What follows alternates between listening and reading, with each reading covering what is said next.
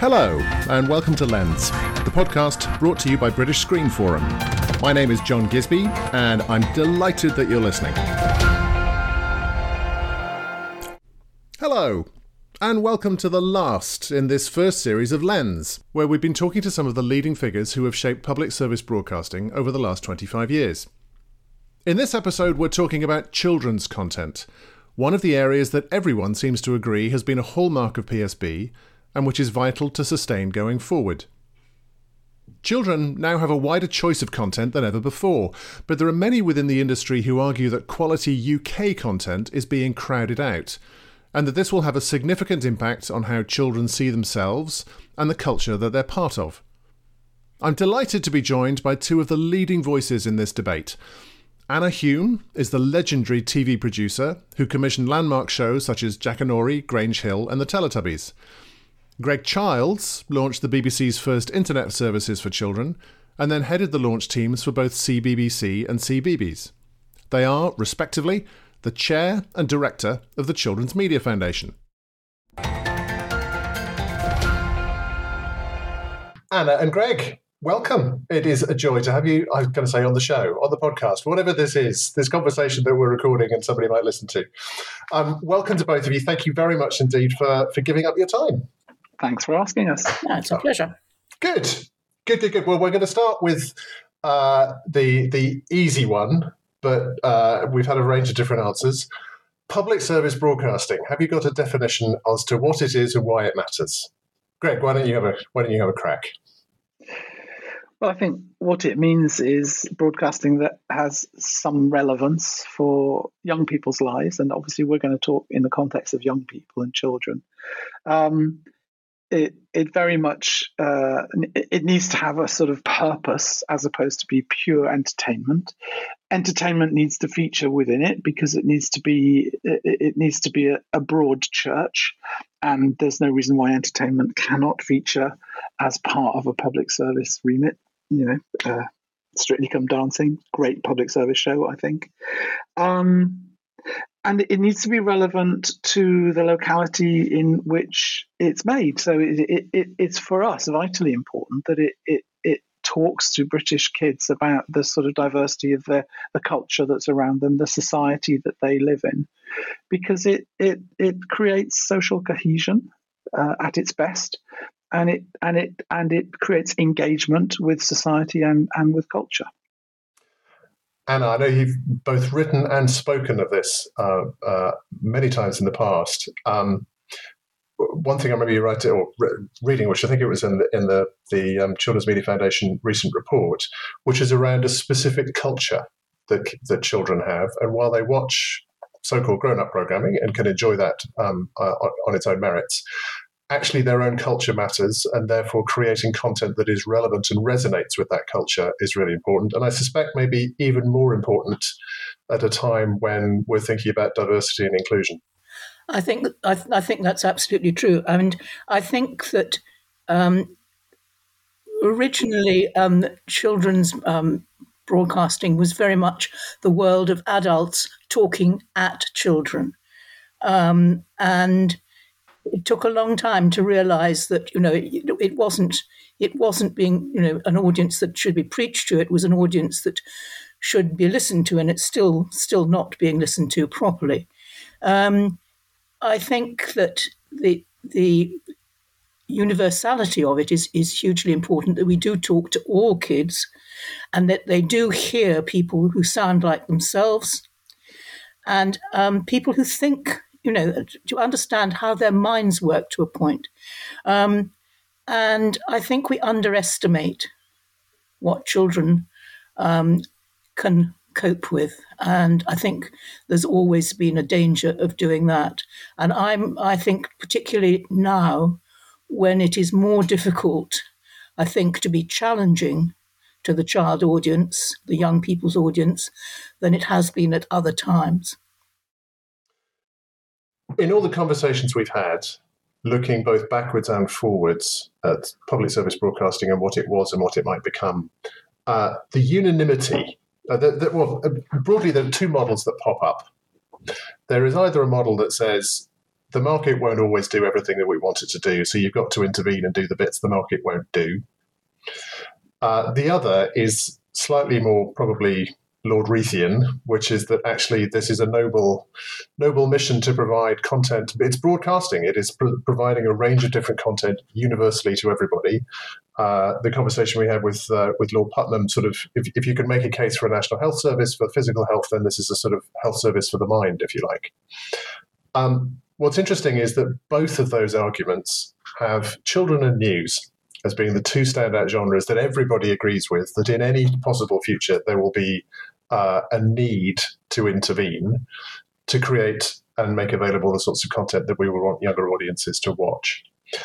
Um, this may be a kind of state in the bleeding obvious question, but why won't the market provide everything that we would want? Greg, what are your thoughts on that? Well, in the U K, the children's market is it's not quite big enough to generate enough revenue to create content that is that has a sort of broad spectrum. So you've, you you have certain content. You've you've got content anyway that is is going to be less popular, um, uh, is is more niche. Uh, factual content is is is you know, it's a straightforward less popular than entertainment, uh, than drama, um, and you've also got. Um, You've also got the problems of of of of, of inflation, the, the inflating costs of actually making things, and, and, and also quality inflation. So you've got kids watching amazing dramas like Game of Thrones, and then at the same time, one needing to watch their own drama, and y- y- you you need to compete. It can't have um, it can't have wobbly sets and uh, and secondhand costumes, you know. So you. It, it, it, it, there is a pressure on the fact that, uh, that our, our market is, despite being, you know, the fifth largest economy in the world or whatever, are we sixth now after India, um, it, we're not quite big enough to generate a range of content that is commercially viable. And you also can't build some of the finance models which work for the children's market, which, for example, for a large animation, um, where you'd have a you, you have a, a, a multi territory input into the sort of the financing. You've got, you know, you've got various broadcasters putting money into financing. You've got you've got um, uh, distributors putting money into the financing for the thing. But you've also got uh, merchandising and toy manufacturers putting money into the financing. Now, that doesn't work for for drama particularly. It doesn't work particularly well for for. for factual programming. You you you can't generate. People always used to say, why can't Blue Peter make lots of money out of, you know, having sort of toy franchises? And the answer is because their audience was never quite big enough to do that. Even if, had they wanted to do it, you know, had they been prepared to do it, they were a powerful enough brand to do it, but the audience was not big enough to to, to tool up the factories to make the toys such that the, the cycle would work. So, so you do, you know, there's a basic market failure. Advertising revenue around children's has dropped and dropped and dropped, first with multi-channel television, second with the arrival of the internet. Um, so you've got you've got significantly decreased advertising revenue, and the, and the and the value of children's advertising is small. So so for example, you had a situation where I T V, in its heyday, was spending something. I think at the maximum we ever we ever sort of read was sixty-five million spent on children's, um, but it was making around seventeen million in advertising revenue. So it is sort of understandable that that's an area they might want to take a look at, you know. And also, of course, the B B C licence fee, I mean, which has been depleted steadily um, over recent years. Um, and the amount of money that, you know, was available to spend in other times is no longer available for children. And I just, I, I think one of the things that, that particularly interests me about the, the, the children as an audience segment is that they strike me as being the canaries in the coal mine, in the sense that uh, there are there is a lot that we can learn about the way the children's um, viewing patterns are changing and the business models associated with the content are changing. Um, The as, as technology has opened up choice, it becomes harder to get the big audiences that can justify the risk. So, I mean, the the original commissioning decision for the Teletubbies, which I think Lord Burt still points to as being one of the uh, uh, an iconic piece of public service content commissioned under his watch and obviously under your watch. Um, it strikes me that those sorts of models are just that much harder to put together because the fragmentation of the audiences in the U K make it hard, that nobody's going to take those sorts of commissioning decisions again. And then as a result, it's then even it's it's equally hard to put all the other pieces of the chain together in terms of global co-production deals. Is that is that a fair summary? Well, I think it, it's nowadays it's, it's it's certainly much harder. I mean, the Teletubbies um, was a gamble, um, and when it first the idea first appeared from Anne Wood, um, it was. You know, three sheets of paper. Um, and it was very difficult to understand what it was about. But certainly the money people didn't understand what it was about ever, but um, until they realised that it was actually making them a lot of money. But, and it did make a lot of money. Um, but I don't think you could, you know, it wouldn't happen now. People are not able to, nor and, and perfectly reasonably, to take that kind of a risk um, on really on one person, which is what it was. And I think I'm right. It, I mean, the, the original commission was hundreds of episodes up front, wasn't it? I mean, it was a. It I was can't a big remember how much it was, but it was it was a considerable amount. It had to be. But it was the problem with it was actually getting B B C. Um, enterprises or worldwide or whatever they happened to be at that time, I can't remember, um, to put money into it because they didn't understand what it was.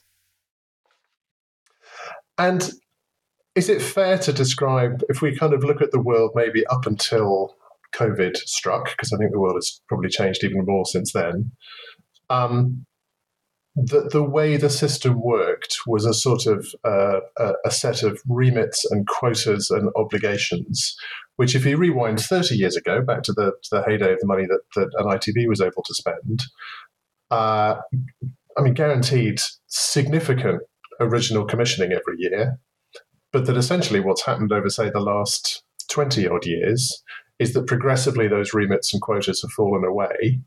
Um, to what extent... Well, firstly, I mean, if you if you just look at the amount of money spent and the amount of content created, I think I, I think that story um, uh, largely tells itself. To what extent, from your point of view, was that inevitable, or to what extent a broadcaster has been let off the hook? It's gone in phases. It hasn't. It it, it you know it didn't sort of go in one one fell swoop. I mean, it it did go in phases, and if you look back to the various campaigns that there have been over the years, um, there were good times and there were bad times. It's not a sort of straightforward line, I don't think. Um, but it certainly has become a great deal worse in, in, in recent years. But there were times when, you know, there was a lot of money sloshing around. There were times when there wasn't. Um, but um, it is certainly much worse now. But in terms of the, um, as you say, the remit and the quotas, you know, a, a, a quick romp through the history, quick sprint through the history, you know, at the two thousand three yeah. Broadcasting Act yeah. abolished um, the quotas for certain categories of, of content for the public service commercial broadcasters. commercial public service broadcasters, so I T V, Channel Four, Channel Five. Um, and at the time, very few people particularly paid attention to the fact that children's moved from being mandatory for a public service commercial broadcaster, like news or local news or whatever, and it moved into it moved into being nice to have, basically. Um, uh, the regulator was told to keep an eye on the amount of children's content in the public service sector across the board, not not company by company, if you like, quota by quota. So by by two thousand seven.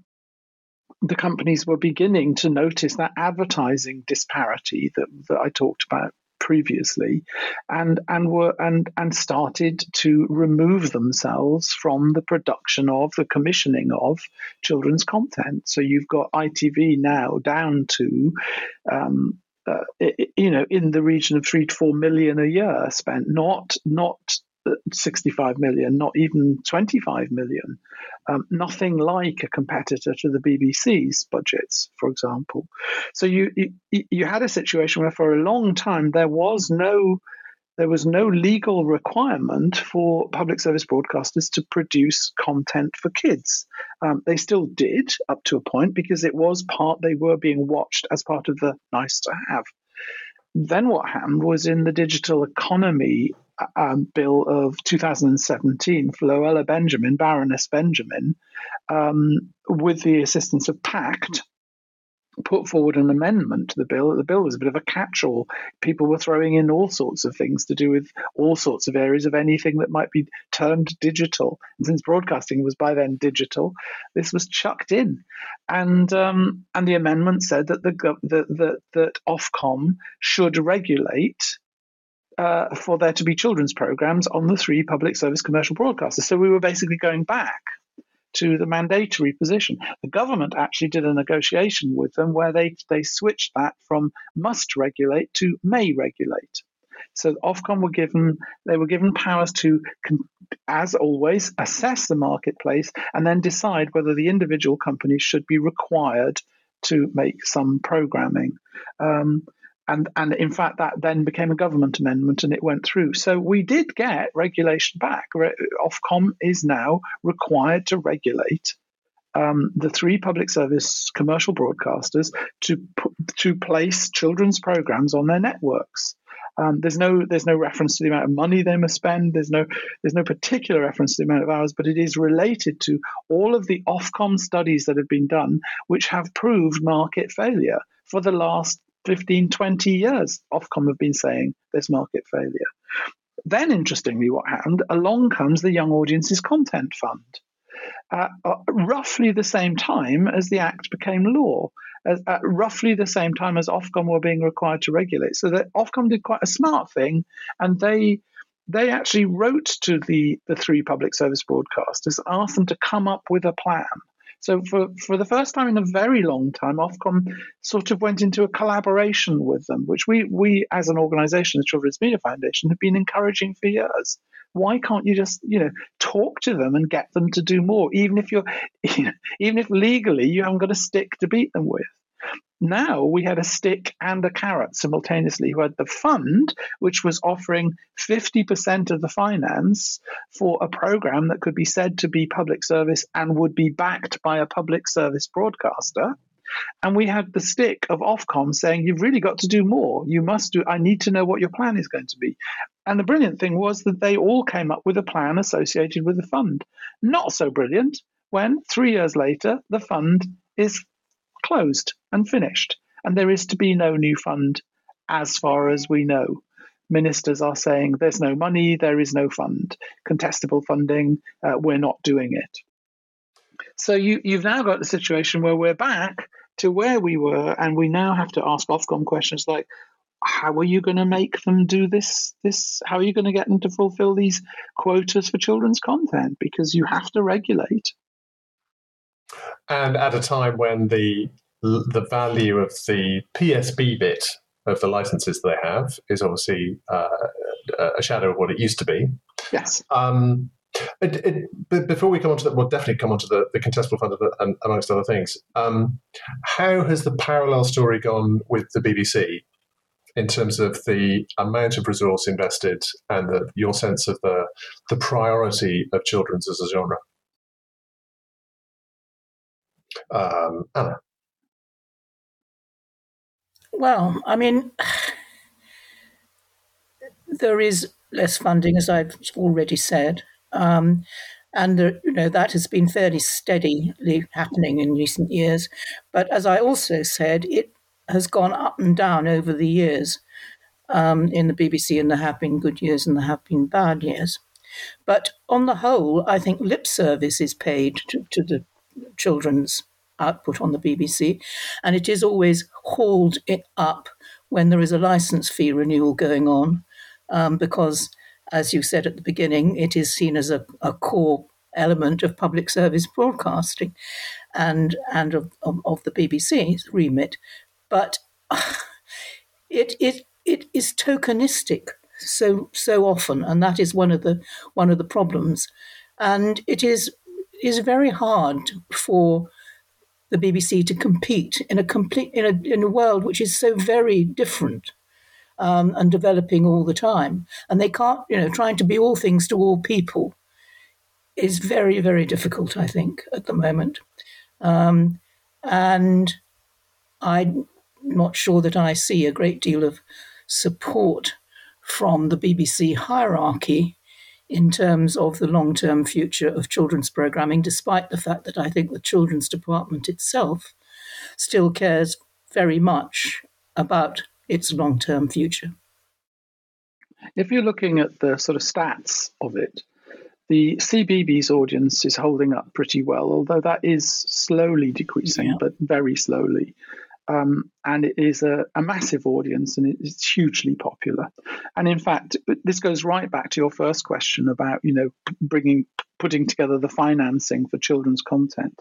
That was always easier to do in preschool, because preschool can be and thrives as international collaboration, because it's, in a sense, less important that it's culturally relevant, as long as you have a service like CBeebies, which will make fully funded, culturally relevant live action shows yeah. with Justin Fletcher in them it's, being silly or being lovely or whatever. Hugely you know. important, and it isn't, because the, d- the danger is that it, international um, funding, it, it, even for preschool, is is in very much skewed towards animation, um, and sort of generally pleasing animation rather than anything specifically geared, as Greg says, to the the indigenous audience. But then you have the C B B C audience, and that has been that has been slowly decreasing, and now fairly rapidly decreasing, and they have a real problem with the the loss of six. Mainly, and, and especially eight to twelve-year-olds um, to uh, Netflix and other streaming services, on-demand services in general, and to um, and to YouTube. And YouTube, you know, YouTube is the search engine of choice for uh, children of, of sort of eight and nine years old. You know, they don't they don't go to Google; they just go straight to YouTube, because they don't, you know, they just want a video that'll tell them how to do stuff. Or they, they want a video that will entertain them in a certain way, and they will find it there. Um, and it, so you've you've got this scenario where there's a there's significant loss of audience there. Interestingly, C B B C takes the the, the lion's share of the actual children's budget. CBeebies gets a much smaller budget, much to their chagrin. But um, but but C B B C can't, can't fight its way through against this massive new competition. Uh, let's just call it YouTube, and um, and and and now other. You know, we've got TikTok as well, and, and Instagram going on there as well. So, so you've you, you've got a situation where they are trying to get that audience back. Now, their most recent strategy has is going to be, and they're already starting to operate it, um, to create more um, animation to recapture that audience, to get that audience back. Um, and then long term, there is a plan to put C B B C as a, a digital only channel on the iPlayer, um, so that it becomes an on-demand service only. That that will save a bit of money. It won't save a huge amount of money, but it will save some, I suppose. Uh, but but you know that so that our beef with the B B C over this one is if you have if you've identified that animation is popular at the moment. Uh, a, a, amongst sort of six to twelve year olds, and therefore you want to commission more of it. So to do that, they've got to partly work with Ofcom on changing their quotas. So there have been various consultations around changing the, the quotas on original production, because obviously it's very hard quickly to turn around original production in animation. So they need to have they need to increase their acquisitions budget for a while until they can start to put money into uh, future animations. Um, now, all, all of that we've objected to on the on the grounds that that if you make more animation, you are going to inevitably, with the same money, like, make live, less live action. And we and we see this already coming through the system. We hear from producers who are saying they are being they're being told, yes, we'd love to have your live action factual show, but you can only have seventy-five percent of the budget you would have had last year. You need to go off and find the twenty-five percent elsewhere. And I come back, you know, I refer you to my first point. How do you find twenty-five percent of the budget for a factual British show? It's really difficult to do, almost impossible. So producers are being put in positions where they can't make any money at all in working for the B B C. It's a real problem. And, and going down the line, we can see that inevitably there will be fewer live action shows. Why does that matter? Because in my humble opinion, live action is more effective as public service content than animation is. Animation can and is public service. It's part of the entertainment remit.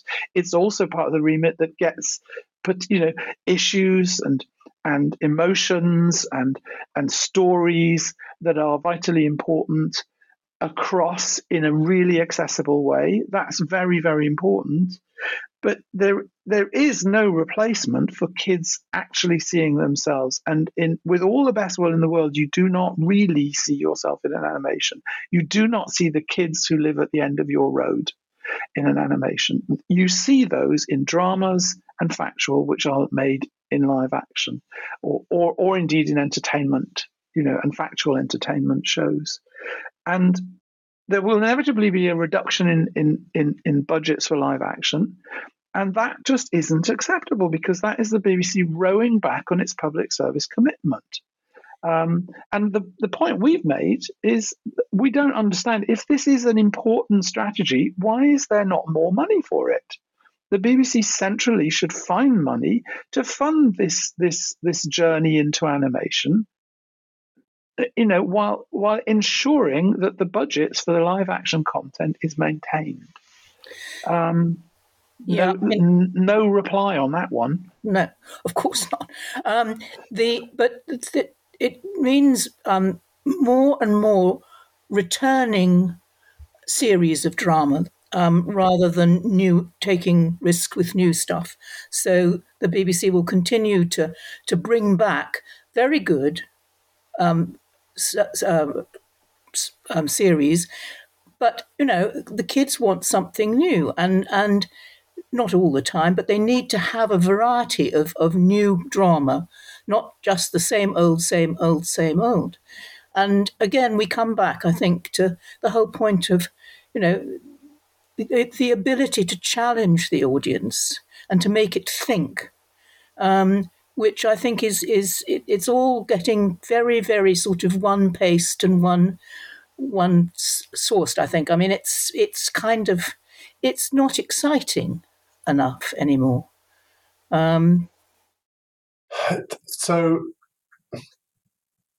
it also strikes me that, well, I'd be very interested to get your, your perspective on this, which is there is such a seismic shift happening in how children find and consume content. One of the stats that comes out as to why YouTube is popular for them is precisely because they do see it as more relevant, and actually having a greater propensity to have um, uh, content that's relevant or content that represents themselves. That, I think that com- comes out loud and clear for some of the Ofcom studies. So you've got this shift to social video, to streaming. Uh, we haven't even begun to talk about games and Roblox and all the rest. Um, if if there was a magic wand and we could get commissioning budgets back up to where they were, do you think they'd come back? Or is it, or is it actually, it's a shift in in the type of content and the the type of experiences that they want to have, and television is part of that, but they would never go back to it in the same way that they were? Well, my, this is my personal opinion, but I don't I don't think it's about the programming in the end. I think it's about accessibility, and it's about a, a general shift to uh, young people finding programs, you know, when they want them, where they want them. And the B B C will say, but the programs are on the iPlayer. And of course, the B B C have had terrible problems with the iPlayer. You know, that, that they've had structural problems in in in their rights s- scenarios and not being able to put, you know, uh, all of the content on the iPlayer all of the time. Uh, and, and you know, they had a children's iPlayer. They designed and built a, ch- a child-friendly iPlayer, which they then shelved inexplicably Um, and we've never really got a, a proper answer on why that happened. And I, I, you know, I know that the previous head of children's battled um, internally to try to create a much more user-friendly iPlayer for young people, and there's just, you know, classic B B C departmental indifference to this going on. Interestingly, you know, their new strategy is to produce animation, to worry less about the channel, and eventually to to put put that content onto the iPlayer for young people. But we, Children's Media Foundation is conducting a, a small sort of, uh, well, a, a sort of campaign of work over the next few months, you know, and we've been doing it for a few months, uh, called Listening to Kids, because we're highly aware that Ofcom, B B C, others, they're not really listening to kids in the way they should. Um, and one of the, the research studies we did recently, it was it was a small thing. It was a small sort of focus group with with kids um, in the sort of um, just sort of round about the tens to twelves age group, and not a single one of that small group knew what the iPlayer was. So if you ask them what YouTube was, it was one of the principal brands in their life. So one of the things the B B C's got to ask itself is is how do we get how do we get our content to where the kids are actually watching, rather than trying to compete to claw them back. So I'm very much of a mind that the, the future of public service is in the creation of public service content, and then letting it flow through the many different channels where kids will find it, but ensuring that it's got public service purpose at its basis, at its origination, and public service money potentially to help it be that and to help it find its way. Um, because the other problem is, of course, you can't you can't just find your way onto YouTube if you don't have any marketing, if you don't if you don't have a proper paid, you know, a, a budget to ensure discoverability in these platforms. You're going to disappear without trace. So the, it, I do think. I should be the last person in the world to say you should spend more money on marketing and less on the programs. Uh, Anna will be sort of tearing her hair out at this thought, but there is there is a there is some sense to that. I think there's no, makes... no point in, in supporting the programs if the kids are never going to find them. I mean, we do have to we do have to move forward, but uh, uh, but I, I still think that the, you know the proper funding of non um, animation content is is is very important, but I think the trouble is we're in a, in a period of huge flux in terms of the whole of, of of the media world, and it is very difficult to see how how far we can go ahead, how fast, if you see what I mean, without losing what we've already got. I think that's one of the grave dangers, that that might happen just by default. Well, that's that's right. I also think there's a. Um, it, it comes back to what is the content versus d- does it matter? D- does a piece of public service content have any less re- resonance if it's not on a public service broadcast channel? Um, I mean, Greg, you, you brought up Strictly earlier. Um, a, a Strictly variant that's on a commercial channel outside the U K still has the same public service ethos and values to it. Um, it still has the same purpose and, and arguably the same impacts, even though it's not necessarily on a channel that's branded B B C. And I'd be the first person to applaud the fact that I hope the B B C's getting some money back to help us Absolutely. to make more Strictlys, which is great. Um, but, and, and yes, it, it, the Young Audiences Content Fund, so I'm bringing it up again. Yeah, yeah. You know, one of the one of the sort of parts of the remit was that it, you, your your content had to find its way onto a public service broadcaster. Um, and we asked the D C M S in the early stages of, of thinking about it, you know, w- would you include YouTube as a public service outlet? And they they they looked horrified. They they you know, it was like watching an Edvard Munch painting, you know, come, come to life. And they said, no, we couldn't be seen to to you know uh, finance programming for YouTube. Uh, and I thought, why, why the hell not? Because this, that's where your audience is, um, and and so you have a you've got a scenario where you know the, the Young Audiences Content Fund was a success. So one of the things that um, uh, came out of the, the C M F's public service media report is that broadcasting had moved to being media to recognise the the, uh, the the kind of shift in audience behaviour and that content is not just about a broadcast T V programme.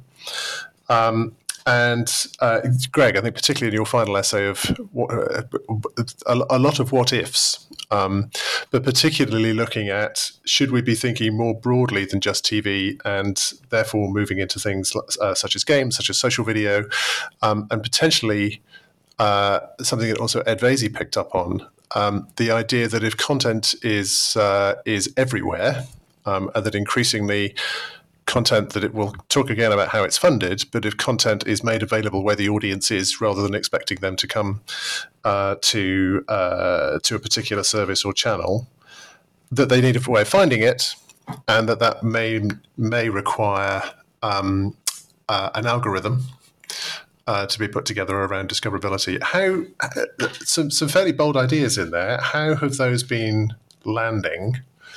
Um, and particularly with regulators and politicians who need to make these decisions in the end, um, to what extent to what extent did they get their heads around them?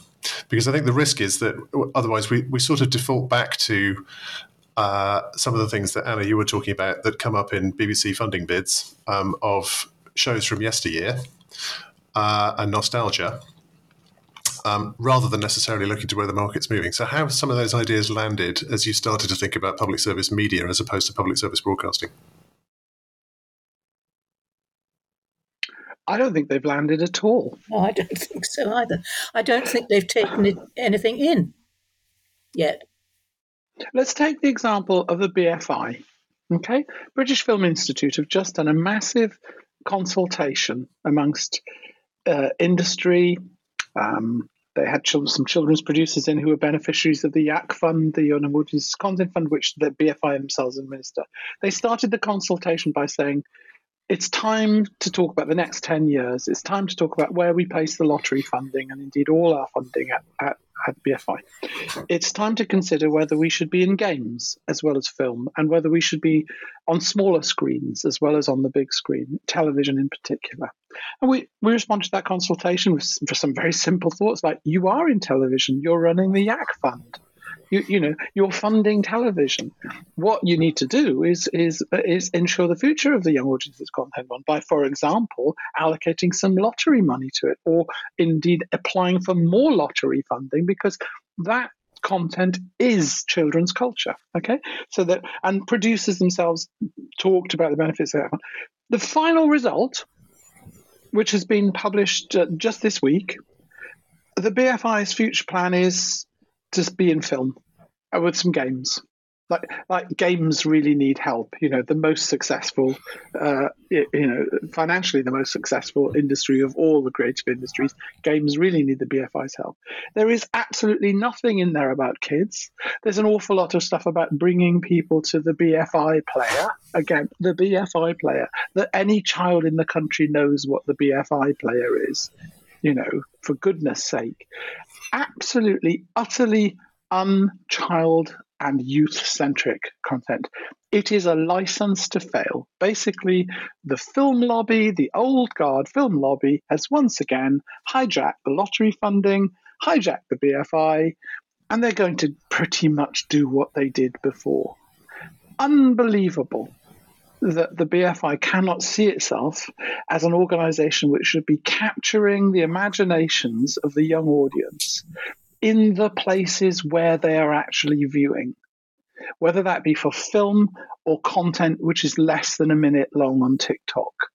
There's no reason why that could not become the responsibility of the B F I as much as everything else is. But no, they've just they've just walked away from it. But Greg, I, I've said this before, and I know you don't really agree with me, but um, does it? It doesn't. It shouldn't surprise you. The B F I is rooted back in, in its its history, um, and and it is it sees film as as its its major major concern. And all right, he may mutter about games, um, but then they've never, ever really thought about kids. They haven't talked about kids' film, let alone anything else. Yes. I mean, they've gave, given up entirely on any um, iteration of ch- of children's film. So I don't, I'm not sure. I mean, I, I agree with you. I think it's a great pity, but I don't think they're the ones to go for, because I think, you know, take, changing their tune is going to be virtually impossible in the short term. So I think, you know, we, we need to look elsewhere, probably, where people might be more malleable. Uh, well, I, I, I would agree with that. Uh, you know, I use the B F I as an example of if you if you want to engage with the audience in ten years' time, which is what the plan was about, then why do you not talk to the audience who will be twenty-five years old in ten years' time? If you want a young, vibrant audience for B F I content, um, yes, they do into film, they do that, and but that's that's more about media education than anything else. It's not really that much about engagement. Uh, uh, that's just an example. You, one, one could similarly say the B B C. Yes, they're, they're working really hard in B B C Children's to recapture the audience they have lost. But at the senior level, all the B B C management seem to be thinking about is making B B C content more commercial um, and, and therefore less troublesome in terms of how much money it costs the, the license fee payer or whatever other system the government is going to devise for it. Um, they're not thinking about a real digital strategy which says if you know people in very large numbers young people in very large numbers have migrated to platforms that we're just not on, should we be on the platform? What you know has is anybody thinking about what the B B C is in the metaverse? Uh, I, I know there's well, I know there's conversations happening whether they've gone for, beyond the kind of the R and D labs into uh, into content conversation. I don't know.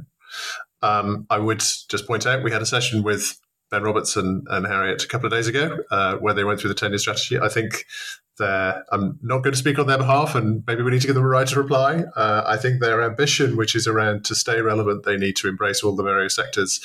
Um, I think they'd be the first to admit they don't don't yet have all of the detail as to how to do that and how to fund that. Um, but to remain relevant, I think they they they would be the first to recognise they need to do that. Um, I guess more broadly, my, my question was... Um, in, it, um, it, it's almost as if we're coming to the end of a fifty or sixty year run, where if you look at if you look at every Ofcom review uh, starting in two thousand three, it basically says the same thing, which is we've had a good run. The P S B system is as P S B as possible under the circumstances, but it's coming it's coming apart at the edges. License fees probably not sustainable in the long run. Channel Four probably needs to be privatised, and I T V needs to lose some of its quotas and remits uh, if it's going to survive commercially. Uh, we haven't yet replaced that around the broadcast television space. There's a lot of movement in that space, but then alongside that, S VOD arguably is just a different business model for high-end content. Alongside that, we've got the whole social video explosion and the whole games explosion. And really that strikes me as being the Venn diagram that that uh, that kind of overlaps with how, how kids are looking at the world. And given that, it's going to be the how, how the whole audience looks at the world over time as those kids grow up. Um, you've started doing the bold thinking around What does what do we mean by public service content when it's not a T V show? And what do we mean by finding public service content when it's not in a schedule? And are you finding any kindred, kindred spirits who kind of understand that? Or because you're looking at it through the lens of a particular audience type, which is very unique, it's just not resonating and people aren't thinking about it yet? My sense from what you're saying is that you're you're you're you're blazing a path, but nobody's following you as yet, because it's it's it's uh, the risk is it's too easy to stick at the institutional structures we've got rather than trying to design it again from scratch. I think we're also in a very difficult period um, in terms of the the politics that are going on with such instability in government and who is actually going to be responsible for what as things go forward. And I think it's very difficult to engage people to think about all this if they're not sure that they're going to be here in five minutes' time. Well, yes, therein lies the tale of um, whatever it is, our tenth Secretary of State at D C M S in less than ten years. Um, You've also got a government who are fairly anti-B B C. So the idea that the B B C might grow you know, that the B B C in the metaverse was a, a subject really worth talking about. That the, the you know, the, a B B C ethos, you know, the, let's say the the B B C as the creators of or the curators of a public service algorithm, which is then which is then available to all, you know, uh, uh, uh, S VOD and A VOD suppliers of content to offer to their um, or, or audience. Uh, you know, so so say if you've got kids, you might want to use the public service algorithm, or if you've got a public service frame of mind, you might want to use the public service algorithm, which provides you with recommendations for content in a different way from the way our, our more commercially based Um, algorithm provides it. You can you can choose this if you want, and the you know the, a scenario in which the B B C becomes the curator and the provider of that. You know, in the old days, down in Kingswood Warren, the, the old B B C sort of uh, you know research spods were creating NICAM stereo and then sending it out to the world. You know, uh, were. Uh, you know, d- developing new cameras, developing new ways of of of of, of getting content to people. At the same time, you know, way back in the in in uh, in in the late nineteen nineties, the B B C got into online, and and you know, I would I'd be the first to say, having been part of that sort of revolution, that the that Britain being as ahead as it is in digital matters is because of that. It's partly because of that, because the B B C led the way, created content that people wanted to find, signed up, uh, you know, for their for the first time to have online in their homes, because there was B B C content associated with the lovely favourite brands that they, that they had, and kids was all a part of that. And yet, that now has all become very difficult for the B B C to do. It's, it's, it's all become about, you know, not not not skewing the marketplace, not not not taking the place of, of commercial broadcasters. That, and there is a there is a certain failure of government to recognise the power of having an organisation like the B B C to push the market forward in, in, in various ways. And the idea that the B B C, you know, shouldn't really play with how it can be a public service provider on multiple platforms other than its own, um, it seems like a terrible waste.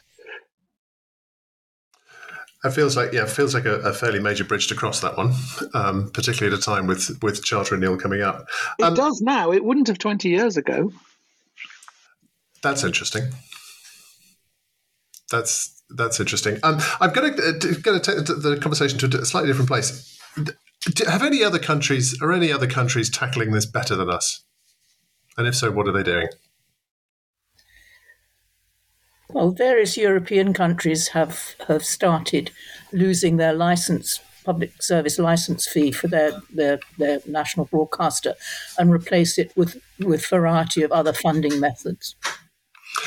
And if you take that logic further on, um, how important, I mean, if we, if we're, all roads lead back to contestable funding at some point. Um, to what extent, to what extent does plurality, in the sense of having multiple providers, matter? From your point of view, in terms of the uh, the objectives and the passion you have for serving young audiences best, would you be indifferent between a well-funded B B C essentially as a monopoly provider, or a contestable fund that everybody has to bid for, or some hybrid between the two? Is it important that, that in terms of the provision uh, of uh, the pr- provision and commissioning of public service content for children, that it, that there are more there's more than one entity that is providing? It, it is important. Yeah. It, it is very important.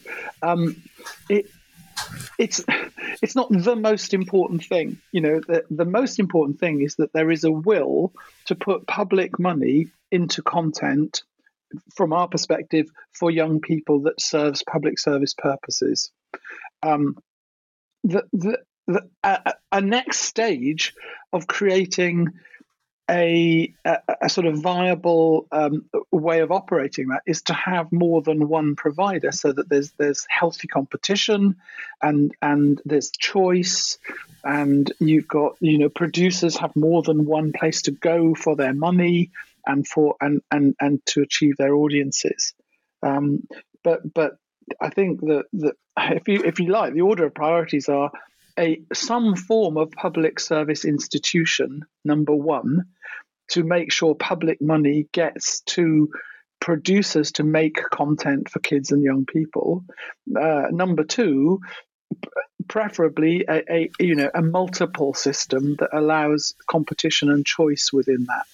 I think there has to be competition and choice, otherwise it quite quickly would become quite complacent. Um, and it needs, you know, it needs to have that competitive edge to it. Yes. Although the flip side of it is, if there is, um, if there is one well-funded institution, then the expectations of the commercial provision by other providers wouldn't be an exclusive provider of children's content, because other people would want to do that commercially. And arguably, if you had one publicly funded one doing a great job uh, in the centre, it would encourage everybody else not to do completely commercial and entertainment-focused um, uh, content uh, on their channels, which, you know, it's a rising tide floating all boats in a way. Um, but it's, I mean, it sounds as though there's a, there's a hierarchy from your point of view. Job one is to make sure there's enough public money going in to create the cultural content and the representative content that otherwise wouldn't exist, and that's particularly yeah. that's particularly from between the two of you. I, I, what I've heard is. Uh, quality, factual, challenging thinking programs, which could be factual, but they're also but they're also then into live action and drama. Um, and it's really those two that the market won't provide uh, in sufficient quantity and range. And the challenge then is to how to make it accessible and make sure that children can can find it and consume it, given they won't necessarily come to traditional channels to do that. Is that a reasonable summary? Yes. Yes. Who is who or how does the thinking get done to put that puzzle together? Given we've got charter renewal coming up in twenty-eight, we've got all of the licenses of all the commercial P S Bs uh, getting renewed between now and, and twenty twenty-eight. Uh, we've got manifestos probably being written sometime in twelve months' time. Well, who knows? It might be being written today for all we know. Um, but manifestos getting written at some point, and therefore there's a kind of backlog for some of that heavy lifting to be done. And it strikes me there's quite a holistic piece of thinking that needs to pull those threads together, which starts with actually what's relevant and right for children. Well, in, in a way that uh, one of our problems is that we we pretty much only talk about what's relevant and right for children and young people. So we don't, we're not offering, if you like, a comprehensive solution at the Children's Media Foundation to the future of public service broadcasting. I mean, we we we. could, if you extrapolate from what we're talking about, and in men, and in some ways we do, because the audience we're talking about is the future of public service audiences. But, but uh, yeah, I mean, it, it it's not for an organisation like us to be sort of in the lead of changing the entire sort of landscape of public service broadcasting. We don't, we don't, you know, our job is to ensure that it, in any work that is being done, that children don't get forgotten, forgotten. They get listened to, and they are understood as not a, they're, they're the audiences. They're important audiences of the present, and very important audiences of the future. Um, well, or, or, or, I, I'm not or, or, sure what organisation is out there that is going to sort of push forward a radical agenda into the political sphere to to to, and I'm not sure there is a. There's much of a will to do very much work on this amongst the political parties, particularly since, you know, post-pandemic and coming out of the sort of political crises we've been through, and of course now going into extreme sort of um, financial uh, crises. Anna, you can do that to that by the sound of it. Um, no, I mean, I, I, I agree with that. I mean, it is a... It would be a huge undertaking. I think we, I mean, if we're talking about the, the role of the Children's Media Foundation, um, it is it is specifically children. Um, and to change that would may, mean, um, A, why would anyone listen to us? And B, you know, what a, you know... I, I, I, wasn't suggest, I wasn't suggesting that so much, I, but I was suggesting... Um, if part of the problem here is that from an audience point of view, it probably makes a good deal of sense. But they, they couldn't describe, they couldn't kind of back off and describe how all this fits together. They just know where their content is and what they want to watch. Yes. Um, and how to get it. Matching up that with a set of public policy objectives that have actually been very consistent for a very long time, but which no longer quite map onto the way that the audience is behaving, needs some joined up thinking, because the existing institutions, by definition, need, probably need to change and adjust. But that kind of needs a blank sheet of paper for the sector as a whole. So specifically on the children's front, because it also strikes me that Ofcom isn't necessarily going to do that, because they are now very much in a, we we analyse the market, but we don't necessarily come up with recommendations on how it should be, because that's not necessarily our job either. So it's just, it, it just strikes me we're, we're um, our, like so many other areas of the world at the moment, we're heading into quite a, a kind of tumult and vortex of, of all the puzzle pieces being up in the air at the same time, but just being interesting from your point of view as to who the right people, or the, the, the right process in a way, to try and get them to land in the right way. Well, it was part of the reason why I held out hopes for the B F I, to be honest. Um, but but I think...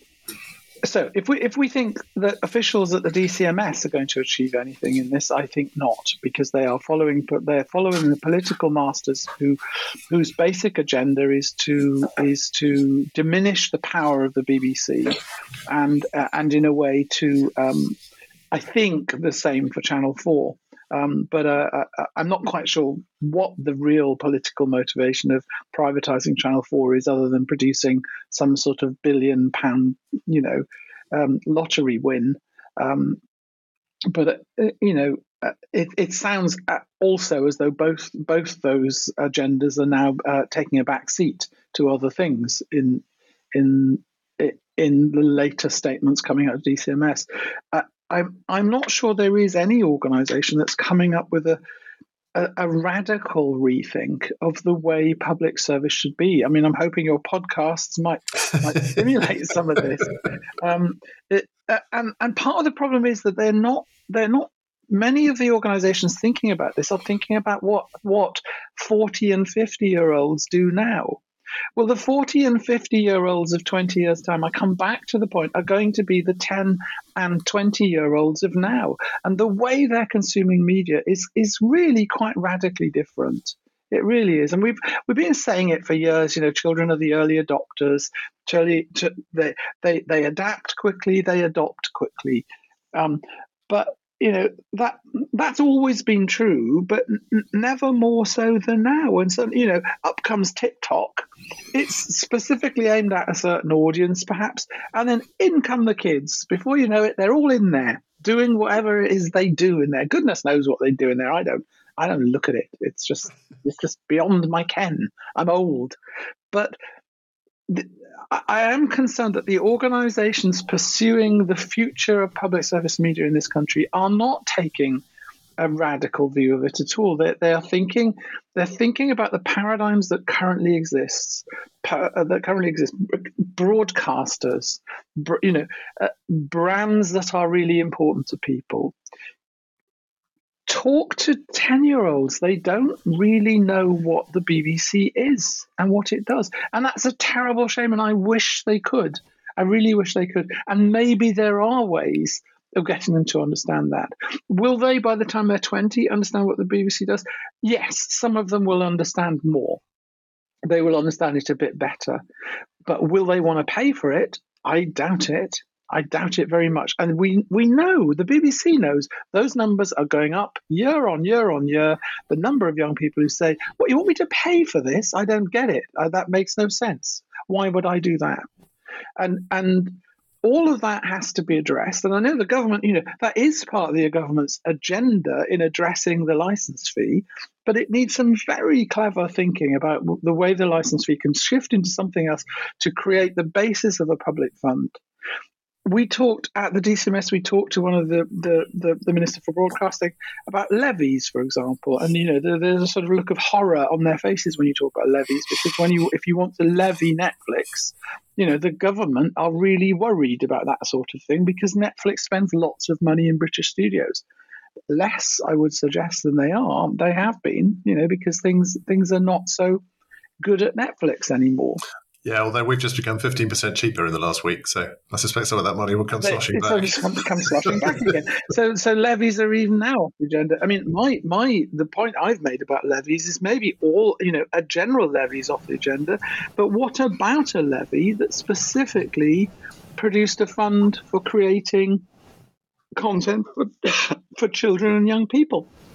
So that you you know there's it's like a bonus levy, you know. So even to the person, the, the companies being levied, you might be able to say you're going to get a lot of cred for this. You're going to get a lot of public kudos. And levies have already happened in Europe, in on in certain countries. Well, and, and going back to E D, we have a long track record here. You've been very generous with your time. I know we had to pause in the middle for some technical gremlins as well, so I'll I'll, I'll bring things to a close. Um, you, if you, what's, I'll go around with each of you. What's your what's your biggest hope and your biggest fear, Anna? Well, um, if I had a magic wand, God knows. I mean, I just think what is really important is that what wherever we go in the immediate future is that there are enough. And I'm being now limiting myself to the world of children's, there are going to be enough people who care enough, who will continue to fight for what we have and continue to think about what might be in the future.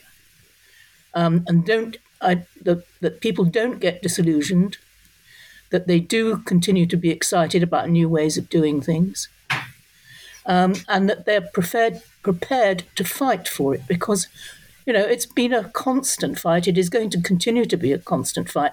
I mean, it would be lovely if I thought I shall never see the end of the fight anyway. Um, but, uh, you know, come on. That it is too important to lose what has gone before. And I want the memory to stay, and I want people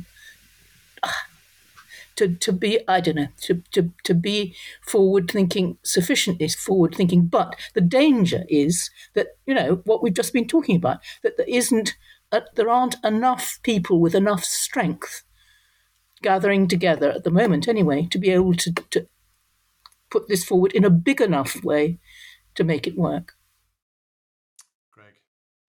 I think my fear is that we, that, that, that all the various tinkerings that will go on over the next few years with public service broadcasting, and this is beyond the, the children's and young people's audience, but in general, will end up with us having significantly less of it in ten years' time, if any at all.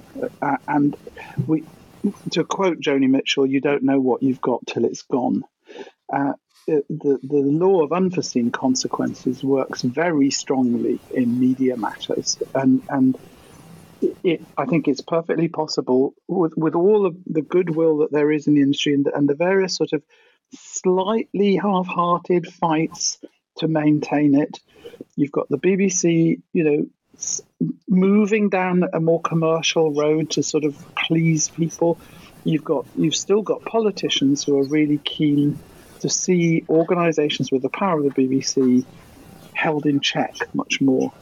And and my hope would be that someone comes forward in in politics who are prepared to sit at the, in the D C M S and make happen a public service media for the future, which is which which looks ten and twenty years ahead. Ashton, you need to look that far ahead. You need to look at now.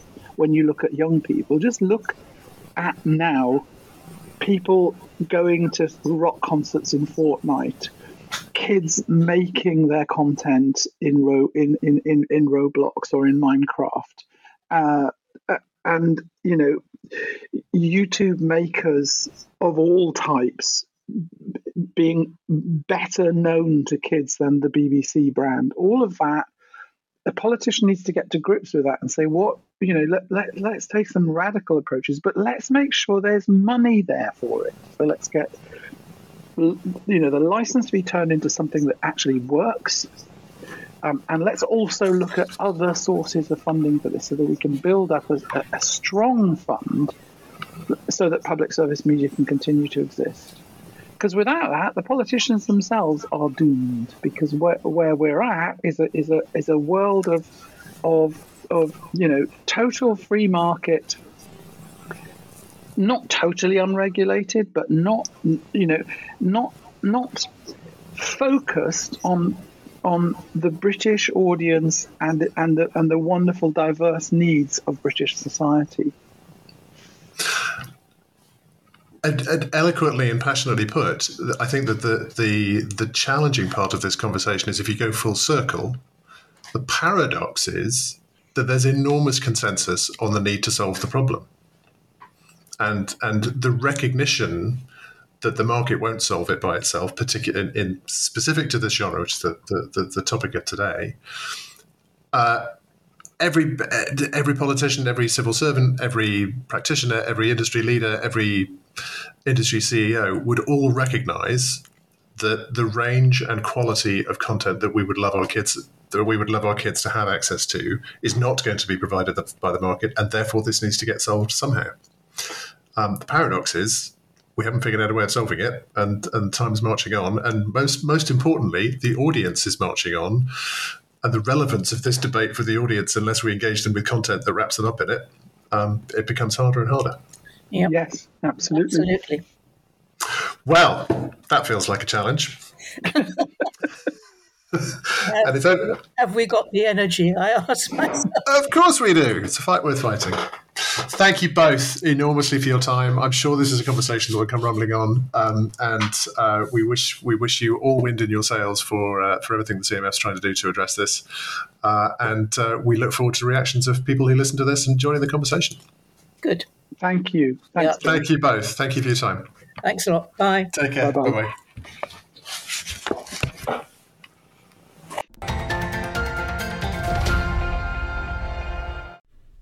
So that's it for now. I hope you've enjoyed these discussions with leading politicians, regulators, broadcasters and producers, and that they will prove a useful way of framing the ongoing debates about the future of public service broadcasting. We'll continue these discussions and many others at upcoming meetings and seminars of the British Screen Forum, and if you're interested in attending these or becoming a member, please go to our website to find out more.